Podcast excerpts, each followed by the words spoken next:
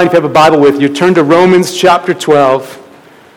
If you don't have a Bible, it's okay. I'm going to show verses on the screen here in a minute as well. Romans chapter 12. See, we believe biblically that one of the most strategic things we can do is seek to build a strong, loving community together. We believe that's vital, that we might glorify God and pursue our mission as a body of believers in Jesus. We want to build a strong, loving community together. And that kind of vision for community is like live streaming, live streaming out of Romans chapter 12. Look at it with me, please. Follow along as I read verse 1. I appeal to you, therefore, brothers, the Apostle Paul writes, and sisters, brothers and sisters, by the mercies of God, to present your bodies as a living sacrifice, holy and acceptable to God, which is your spiritual worship. Do not be conformed to this world, but be transformed by the renewal of your mind, that by testing you may discern what is the will of God, what is good and acceptable and perfect. For by the grace given to me, I say to everyone among you, not to think of himself more highly than he ought to think, but to think with sober judgment each according to the measure of faith that God has assigned. For as in one body, as in one body, we have many members, and the members do not all have the same function. So we, though many, are one body in Christ, and individually members one of another having gifts that differ according to the grace given to us. Let us use them if prophecy in proportion to our faith, if service in our serving, the one who teaches in his teaching, the one who exhorts in his exhortation, the one who contributes in generosity, the one who leads with zeal, the one who does acts of mercy with cheerfulness. Let love be genuine. Abhor what is evil, hold fast to what is good, love one another with brotherly affection. Outdo one another in showing honor. Do not be slothful in zeal. Be fervent in spirit. Serve the Lord. Rejoice in hope. Be patient in tribulation. Be constant in prayer. Contribute to the needs of the saints and seek to show hospitality. Now, if you're concerned that we're going to cover all that in detail, we're not. but may God use His word to our lives right now. A commencement speech was given this past June by Supreme Court Justice Roberts at an elite middle school for boys in New Hampshire, from which his son was graduating. But this commencement speech was rather unique. Here's an excerpt of Chief Roberts' statement. He said, Now, quote, the commencement speakers will typically wish you good luck and extend good wishes to you. I will not do that and I'll tell you why. From time to time in the years to come, I hope you'll be treated unfairly so that you will come to know the value of justice. I hope you will suffer betrayal because that will teach you the importance of loyalty. And sorry to say, he said, sorry to say, but I hope you'll be lonely from time to time so that you do not take friends for granted. Now, I don't wish anyone to be lonely here. In fact, I'm preaching that we would not be lonely here. I don't wish, wish for you to be lonely here, but, but he does capture there what we're seeking to talk about. That we would not take biblical friendship for granted. That we would not take biblical fellowship and the privilege of biblical community, being together as one another in Christ, we would not take that, friends, for granted. I just want to ask you from the outset have you taken that for granted? Do you think you have, maybe? Have you, and it's easy to do, isn't it? Have you taken relationship together in Christ a little bit for granted? Have you at all taken the, the privilege of fellowship together, participating together in Christ. Have, have you kind of taken that for granted at all? See, this passage can be for us kind of like it's kind of like the dipstick when you check your oil in your car. You know how you do that? You check the dipstick. Oh, I'm a quart low. Ever do that once in a while? This, this is like a dipstick into our hearts for fellowship. And we can see, are we a court low? Have we taken fellowship and community for granted at all? Think of it that way. Because what I want to glean from you is the following. I want to see with you that the gospel, the good news of Jesus, the good news of Jesus creates and calls us to be a community of service and, and love. Do, you have this slide here? Sarah, you hit that for me? Yeah, that's it right there. The gospel, the good news of Jesus. Here's what we want to see together, friends. It creates and, and it calls us to be, it puts a claim on us, creates a community of service and love. Let's see both those things together one at a time. First, first the gospel, this good news, creates a community of service. Verse 1. Look at verse 1 with me. The apostle writes, I appeal to you, therefore, therefore, brothers, and you could say brothers and sisters, all included, by the mercies of God. Now, stop there because when you see a therefore, you should ask, what's it there for? What is the therefore? Therefore. And the therefore is there because he's pulling on the mercies of God for 11 chapters. Like starting off in chapter 1, where he tells us that all of us have suppressed the truth of God available to us in creation. We've pushed it down, we've shoved it out of our consciences. We've said, Oh, I'm not even sure God is real. Chapter 2, there's more of the same. Chapter 3, he tells us this is serious. In fact, he sums up charges like, like a judge in his courtroom. He says, quote, None is righteous, no, not one. No one understands. No one seeks for God. If you, if you're here thinking, I'm a, I'm a seeker, God's saying, left to yourself, you don't, you don't seek God. Not left to yourself. He said, All have turned aside. Not most, all have turned aside. Together they have become worthless. No one does good, he says, not even one. The situation, friends, left to ourselves is utterly hopeless. But then chapter 3 goes on to say God has intervened wonderfully in that hopeless situation, hasn't he? We sang about this. God became a man in the person of Jesus Christ who lived a perfect life, obeying as we never could. And then he died on a Roman cross to bear the justice of God in our place, as, as Claire alluded to. The justice of God is borne by the God man in our stead so that God could be just while it says justifying us, declaring us, catch this, declaring us righteous. You know, in, in the courtroom, they might say, We rule you're not guilty. That's not what God does. He goes beyond that. He says, I declare you, the believer in Jesus, I declare, declare that you are righteous with the righteousness of my Son. I impute to you, I credit to you the perfect obedience of the God man. I see you now as in perfect standing before me, blameless before me because of him. Isn't that amazing? But that's not all. Romans goes on to say, in Christ then he adopts you as his child. He takes you from the courtroom over to the living room. And he puts his arms around you and he says, You are my child forever. I want you to know my love forever. I am your father.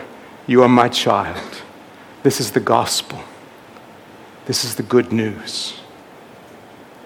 And if you're here this morning and you've not yet believed that good news, I just want to pause and say thanks for being here. Look, thanks for coming you're in the right place. In case you've been wondering, like in this whole service, have I wandered into some weird twilight zone? Am I in the wrong place? No, you're in the right place. Because God wants you to know Him and enjoy Him. He has sent His Son to live, die, and rise so that you could be forgiven of your sins and have a relationship with Him, being adopted as His child. And I just want to urge you, as I'm talking the rest of this time, that you would turn to Christ and trust in what He's done for you. Rely on His life, death, and resurrection to bring you to God. This is the good news, friends. This is the gospel. So, Romans 12, verse 1, is the hinge of the whole book. Do you see that? It's the hinge. The therefore is saying, the mercies of God for 11 chapters is to have an intended effect on our lives. Look at it again, verse 1. Therefore, he says, present your bodies as a living sacrifice. That's strange. Usually sacrifices die. Present your body as a living sacrifice, holy and acceptable to God, which is your spiritual worship. He's saying, now, in light of that good news, the entirety of your life becomes about worship. Isn't that great? But don't make the mistake of trying to do that alone. Look at verse 4. For as in one body, a body, we have many members and the members do not all have the same function, so we, though many, are one body in Christ and individually members one of another. It's interesting, he quickly goes to community, doesn't he? But catch this stunning fact here. He says, You're, you're part of a body. It's a very, very powerful metaphor for the church of Jesus Christ a body. And when verse 5 says we're one body in Christ, that can't only refer to the worldwide body of Christ. I, I think it certainly involves that, to be sure. But, but you can't live this out, as we'll see. You can't live this out only as a member of the worldwide body of Christ. You are going to need to live this out. You're going to need local bodies local churches in which to do so. So we should ask what are we to do in this local body where we have real relationship with real people in real community? Well, he tells us, doesn't he? He says you have different functions, different roles to play. For instance, verse 6 having gifts gifts of grace that differ according to the grace given to us. He says, Let us use these gifts of grace. Use them, he says. If prophecy in proportion to our faith, if service in our serving, the one who teaches in his teaching, the one who exhorts in his exhortation, the one who contributes in generosity, the one who leads with zeal, the one who does acts of mercy with cheerfulness. Now, the apostle is not giving us an exhaustive list of gifts. He's saying, do your function. Be the part God has made you to play. He's saying, in this body, we need every part playing its part. It's, it's like your physical body, isn't it? That's the power of this metaphor. It's like your physical body. You need your arm doing its arm thing, right? For instance, picking up a fork. One of the favorite things for my arm to do. And the hand pick up a fork. And you put food in your mouth, and then you need your mouth doing the mouth thing, right? You need your mouth chewing. And then you need that food to go into your stomach to be digested. You don't ask your arm to digest. You say stomach. Now do your stomach thing, and your stomach digests. And then your, your pancreas does the pancreatic thing, and the, the kidney does the kidney thing. And, and you get the idea. You need with your physical body, every part playing its part. God is saying, that's what I need to happen in my church. I want, I've designed every part to play a part. In other words, you have a role, friends. You have a role that is vital, vital even to this body. I think the implication is this life of worship, this life of worship involves real service being used by God to other people. Think about Think about what President John F. Kennedy said famously Ask not what your country can do for you, but what? You know it. But what you can do for your country. You know, that, that's a pretty biblical idea. You ever think about it? Ever think about that? that? Jesus said in Mark 10, I came not to be served, but to serve and to give my life as a ransom. So he uniquely serves. And then in John 13, he washed the disciples' feet and he said, You're blessed if you follow my example of servanthood, coming not to be served, but to serve. Apply that to this community. Apply that to your small group. It's easy to think, isn't it? And not entirely wrong. To think, what can my small group do for me? and I'm not saying that's wrong, okay? I want you to benefit from your small group. Don't, please don't mishear what I'm saying. But it's easy to go, what can my small group do for me? I do think the text is saying, ask not what your small group can do for you primarily. Ask what you can do for your small group. God wants to use you in service in this community. What does that look like? Well, Dave highlighted last week from Ephesians 4 speaking the truth in love. That's a big part of home group life going and encouraging someone with the good news of Jesus, reminding them of what the Savior has done for them, helping them to live in light of what Christ has purchased for them. That's ministry, that's service. Could also be praying for someone. That's huge. Could be serving them in practical ways. That is so vital, friends. There, there's a lot of formal ministry that happens in this church, like through our ministry teams, and we need help. There's a little blurb for the children's ministry. That's a wonderful formal ministry that you can find in your bulletin. We need that, but a lot of ministry, by God's design, happens in the church, let's call it informally. Informally, in the context of relationship as people are caring for each other. Parts are doing their part. I think about the Reed family, and hope they don't mind me mentioning this, but Nazarene gets diagnosed with cancer. She goes to the picnic, the church picnic at Mission Beach. And I just loved how Craig is swamped by people. Nazarene is swamped by people. Just people around them, drawing them out, caring for them, praying for them. Friends, thank you. That's ministry. Next Sunday, I come, I see a, a group of ladies gather around Nazarene right here. How, how, are you doing? How can we encourage you? How can I pray for you? It's so wonderful. I asked my, my dear wife to send out a, a, uh, an email about meals for the Reeds. She said, Well, uh, I probably asked her 15 minutes later. She said, Well, they're all booked up except one. It, it, it, was literally, I think it was minutes. And he said, I'm on that. Thank you. Thank you. Thank you. This is what's being described here. I want to ask you, friends, how are we going to do that together in an ongoing way?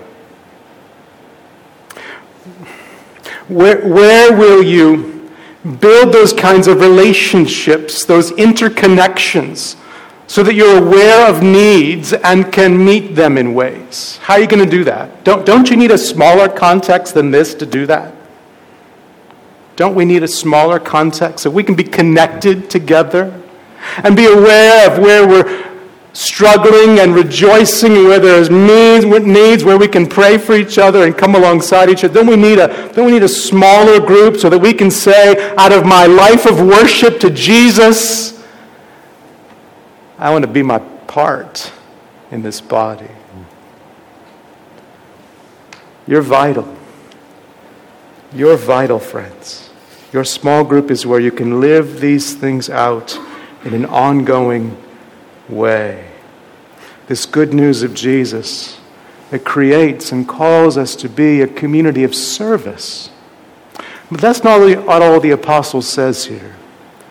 He goes on to say, secondly, this gospel, this good news, creates a community of love.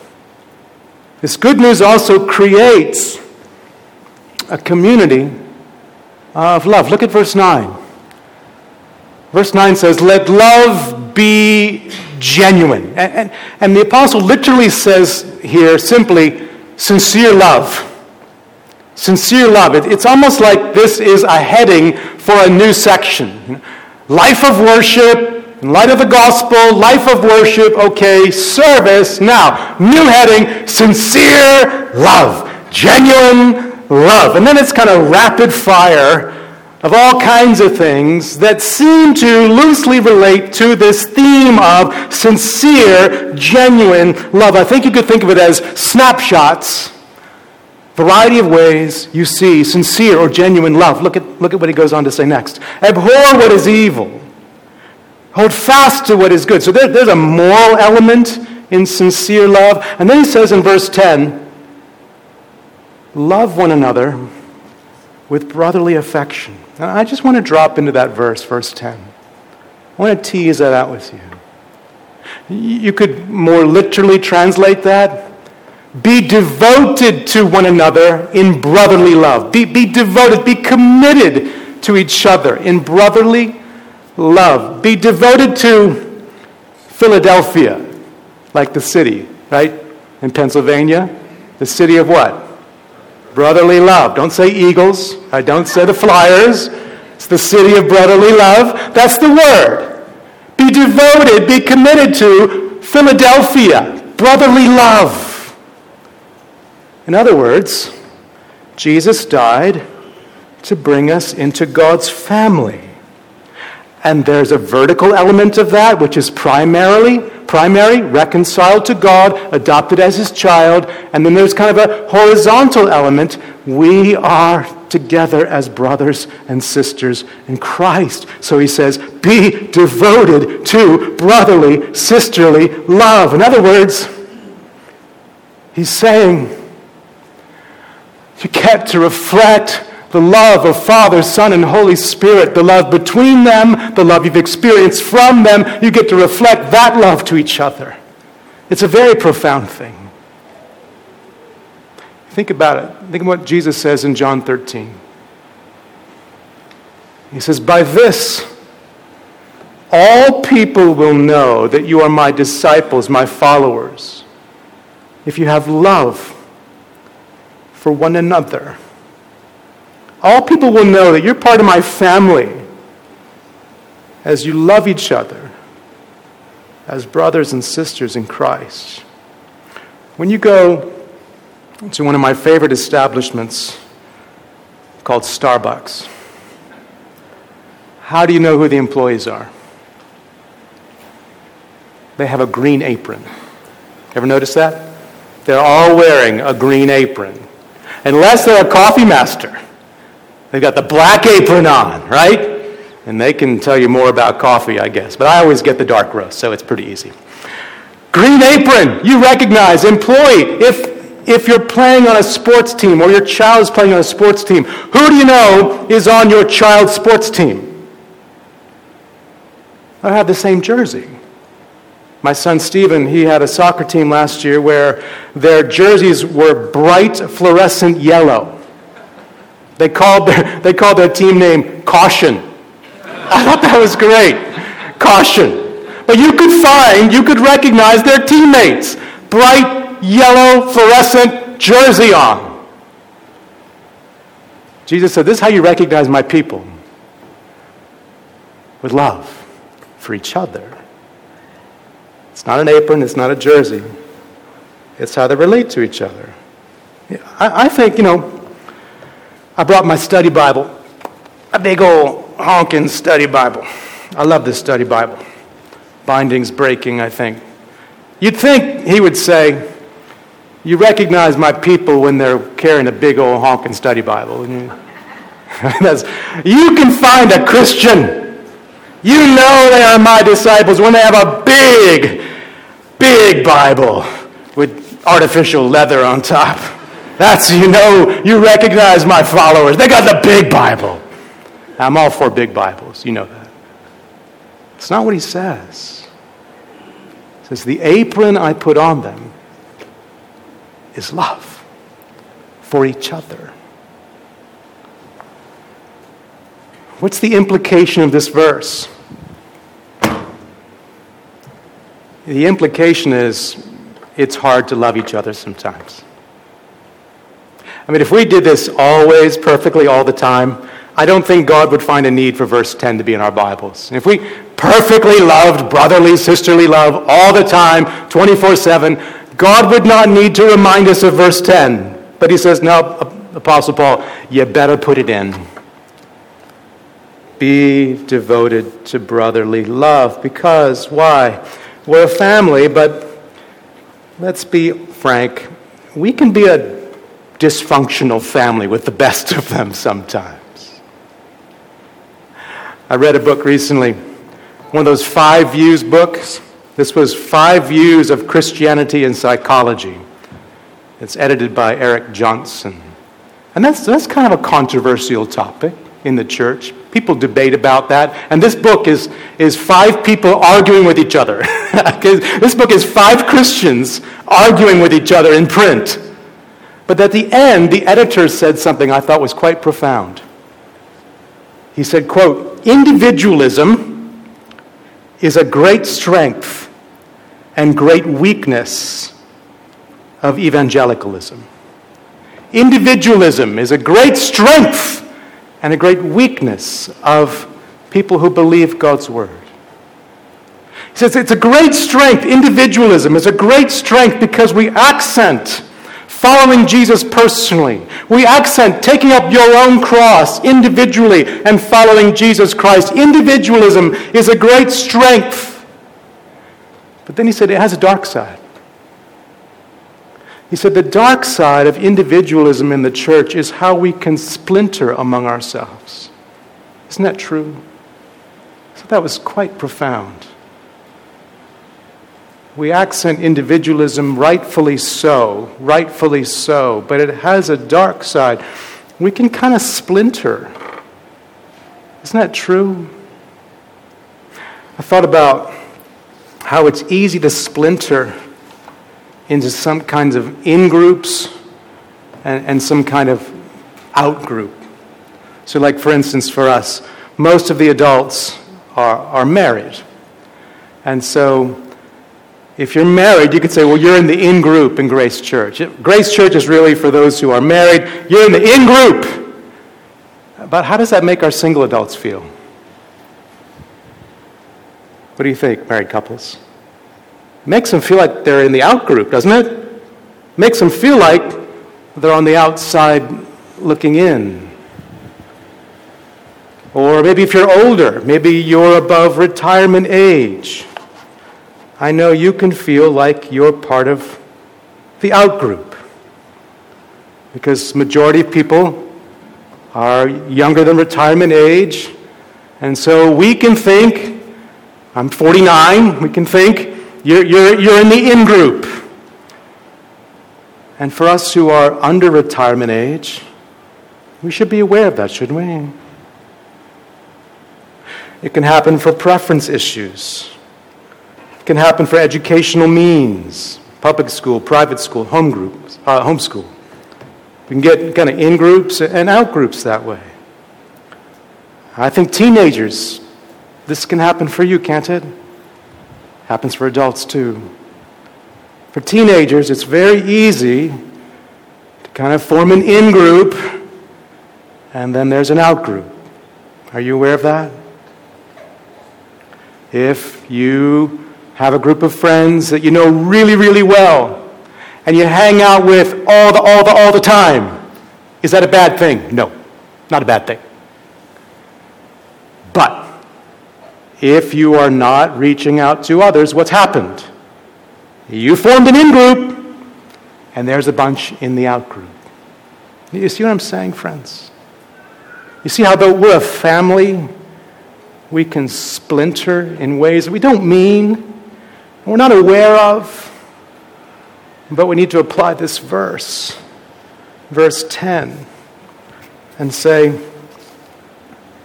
What's it look like for me if I'm on one of those in groups to show brotherly love to someone who's different? Because we're part of the same family. And what does it look like for me if I feel like I'm on the out group? It look like for me to show brotherly love to others who are different from me? Because the verse applies to all of us, right? Doesn't it? It's not just those who feel in and those feel, who feel out.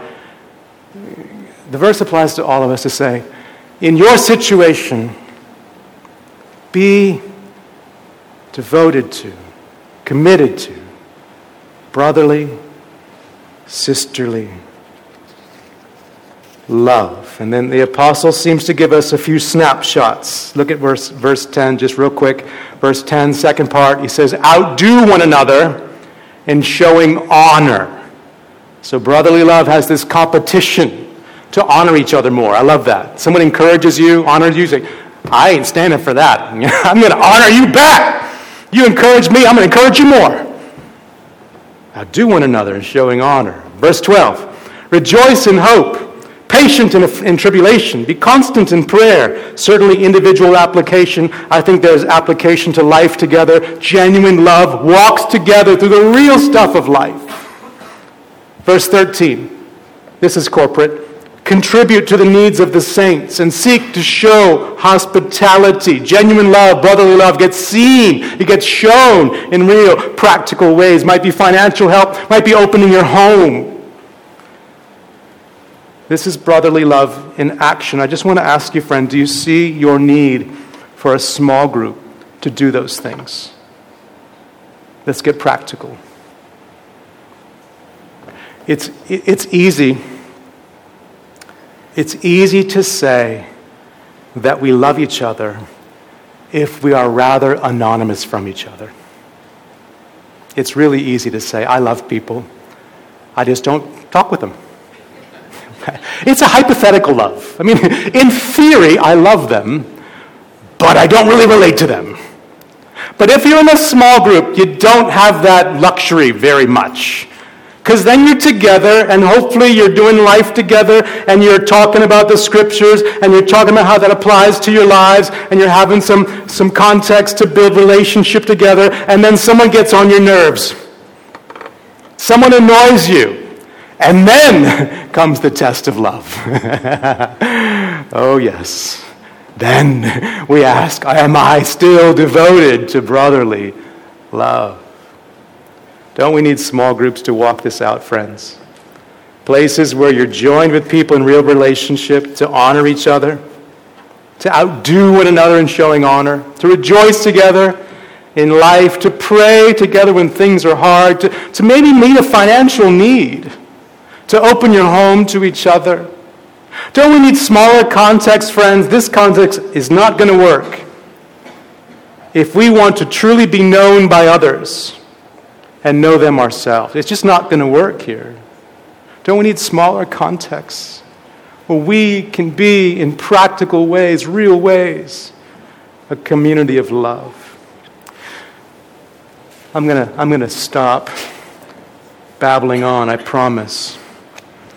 But we took the title of this series from the classic little book by Dietrich Bonhoeffer, Life Together. This is my copy. I got this an, at an estate sale, so it's falling apart. Bonhoeffer was martyred by the Nazis in 1945, about two months before World War II in Europe ended. Two months before it ended. He was martyred because of his part in the assassination plot to kill Adolf Hitler.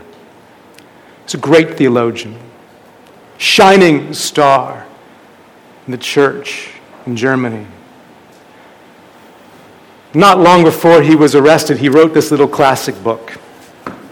And on page one of chapter one, very first page, he says this. We have this quote. He said, It is not simply to be taken for granted that the Christian has the privilege of living among other Christians. Doesn't that sound like Chief Justice Roberts to the middle school boys? He said, I hope you'll be lonely once in a while, so you won't take friends for granted. Bonhoeffer says, it's just, friends, not to be taken for granted that the Christian has the privilege of living among other Christians. He goes on to say, a little bit later on the next page, he says, Not all Christians receive this blessing. The imprisoned, the sick, the scattered lonely, the proclaimers of the gospel in unbelieving lands stand alone. They know, notice this last sentence, they know that visible fellowship is a blessing. I just pray you feel that this morning and you leave that today in your heart. Our fellowship is not to be taken for granted, friends. It is a great, great blessing we get to enjoy, don't we?